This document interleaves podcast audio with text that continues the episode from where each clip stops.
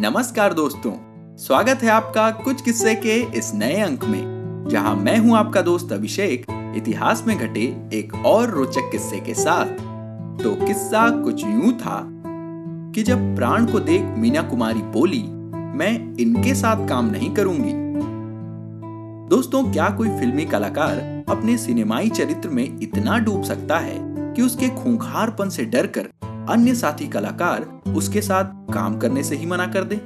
अगर मैं कहूँ कि उस कलाकार का नाम प्राण है तो हाँ ऐसा बिल्कुल हो सकता है।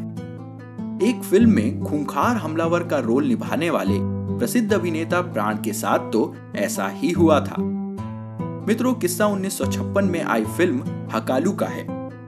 दुर्दांत हमलावर चंगेज खान के नाती हकालू के नाम पर बनी इस फ़िल्म में प्राण को खूंखार हमलावर का ही रोल निभाना था।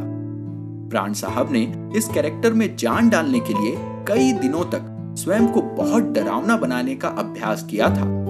वे इसके लिए कई बार स्वयं को एक खूंखार भेड़िया मानकर अभिनय करते थे कि अगर वे खूंखार भेड़िए होते तो कितने क्रूर हो सकते थे।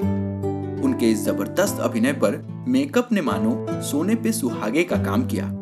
मेकअप टीम ने उन्हें इतना डरावना बनाया कि उन्हें देखकर उनके साथ काम करने वाले सहयोगी भी दहशत में रहते थे। उनकी भूमिका और मेकअप को देखकर उस दौर की प्रसिद्ध अभिनेत्री मीना कुमारी ने तो प्राण के साथ काम करने से ही मना कर दिया था। मगर फ़िल्म की रिलीज़ के बाद जब प्राण के काम की चारों तरफ़ ज़बरदस्त प्रशंसा हुई तो मीना कुमारी ने बाकायदा प्राण से माफ़ी मांगते हुए कहा, मैं आपकी गुनहगार हूँ प्राण साहब। मुझे माफ़ कीजिए और आपने बहुत अच्छा अभिनय किया है। दोस्तों, बाद में प्राण साहब को हकालू की ज़बरदस्त भूमिका के लिए उस वर्ष का एक अभिनय पुरस्कार भी दिया गया था।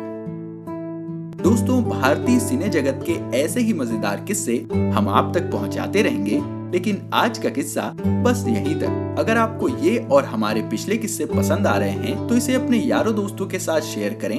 अपनी प्रतिक्रियाएँ हमें कमेंट्स के ज़रिए बताएँ और अगर इसी तरह के और भी रोचक किस्से आप सुनना चाहते हैं तो हमारे चैनल कुछ किस्से को सब्सक्राइब या फॉलो करें और नोटिफिकेशन ज़रूर ऑन कर लें दोस्तों, क्योंकि अगले किस्से में आप जानेंगे कि कौन था रंगून छोड़ने वाला आज़ाद हिंद फौज का अंतिम व्यक्ति। तो दोस्तों, आज के लिए बस इतना ही। जल्द मिलेंगे इतिहास में घटे एक और दिलचस्प किस्से के साथ। तब तक के लिए अपने दोस्त अभिषेक को दीजिए इजाज़त। नमस्कार। जय हिंद।